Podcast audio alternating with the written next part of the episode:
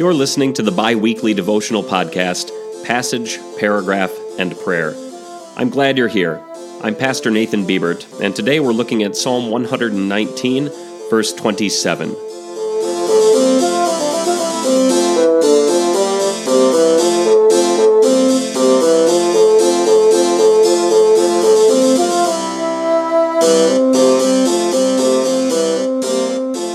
Listen to Psalm 119, verses 25 through 27.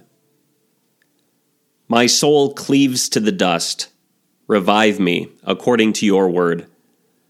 I recount my ways, and you answer me. Teach me your statutes. Teach me the way of your precepts, and I shall meditate on your wonderful deeds. That last verse I just read is either a cause and effect statement or a parallel statement. If it's cause and effect, the psalmist is saying, If you instruct me and give me understanding in the study of your word, then I will gladly devote myself to meditating on the wonderful deeds recounted there. But the second half of the verse could also be translated, And let me meditate on your wonderful deeds. In that case, the psalmist is using a parallel construction, and he is saying this Instruct me and give me understanding in the study of your word, and in so doing, you will enable me to properly and profitably meditate on your wonderful deeds. Either way, we come to this wonderful truth. The essence of God's Word, its heart and soul, are wonderful deeds deeds of God that inspire awe in us and make us exceedingly glad. If you are regularly coming away from the study of God's Word depressed, weighed down, and guilty, chances are either that there is some sin in your life that you don't want to confess and leave behind, or you or your Bible teacher are missing something. Let's pray.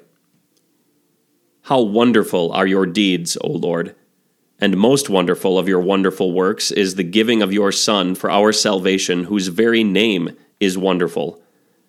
That you should carefully fashion and make us, that you should care about us, though we are but specks in your universe, that you should provide for us, that you should forgive us freely and daily for your Son's sake, though we have deserved nothing but punishment, that you should hear our prayers that you should send your angels to protect us, that you should give us friendship and laughter, work and rest, that you should govern world affairs to our advantage.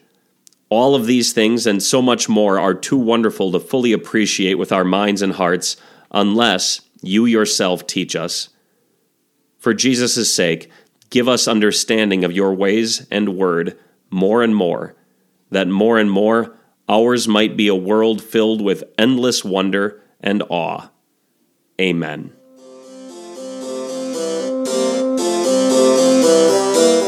Passage, Paragraph, and Prayer is a podcast of Trinity Evangelical Lutheran Church in Winner, South Dakota.